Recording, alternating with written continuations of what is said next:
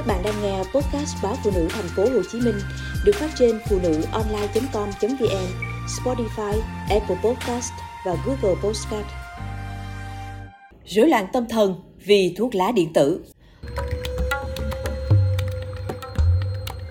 Từ tò mò dùng thử, cô gái trẻ ở Hà Nội đã nghiện thuốc lá điện tử và rơi vào tình trạng rối loạn tâm thần, liên tục căng thẳng và mất ngủ là người có tính cách vui vẻ hòa đồng, nhưng thời gian gần đây TX, 27 tuổi, trú tại Thanh Xuân, Hà Nội, rơi vào tình trạng thường xuyên căng thẳng, ủ rũ và xuất hiện hàng loạt biểu hiện bất thường. Mẹ của X kể lại, sau khi tốt nghiệp đại học, X không đi làm mà mở cửa hàng quần áo nữ, thường xuyên livestream bán hàng.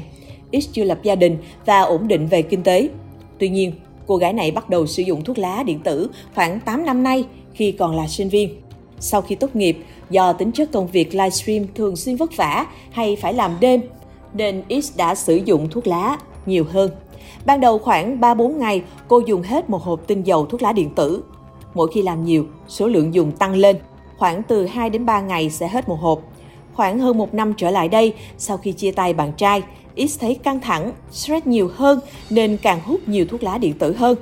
Cô dùng thuốc lá điện tử hàng ngày, dùng số lượng nhiều mỗi ngày hết khoảng một hộp tinh dầu.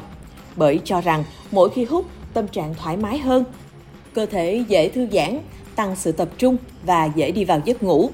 Khi không được hút, cô cảm thấy bồn chồn, bức rứt, khó ngủ, khó tập trung và dễ cấu gắt. Gần đây, X bắt đầu cảm thấy mình không thể làm chủ được việc hút thuốc lá điện tử nữa. Mỗi ngày, cô hút hết từ 2 đến 3 hộp tinh dầu. Cô luôn trong trạng thái mơ màng, đờ đẫn, mệt mỏi, bỏ bữa, thậm chí nhốt mình trong phòng, chỉ nằm hút thuốc lá điện tử.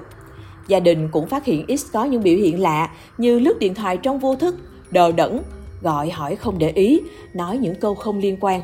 Vì vậy, gia đình đã đưa cô tới Viện Sức khỏe Tâm thần điều trị và thăm khám. Các bác sĩ cho biết bệnh nhân mắc hội chứng nghiện thuốc lá, rối loạn cảm xúc hành vi, rối loạn giấc ngủ.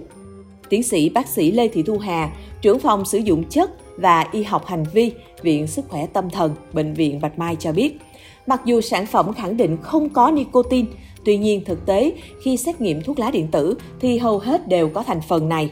Theo bác sĩ, hàng loạt chất có tác động nguy hiểm tới sức khỏe con người có trong thuốc lá điện tử. Trong đó, nicotine có khả năng gây phụ thuộc về mặt tâm thần, glycerin có thể gây viêm phổi. Chất dẫn khác nhau tùy theo từng hãng, nhãn hiệu, chủ yếu bao gồm nitrosamine, formaldehyde, vân vân là các chất có khả năng gây ung thư.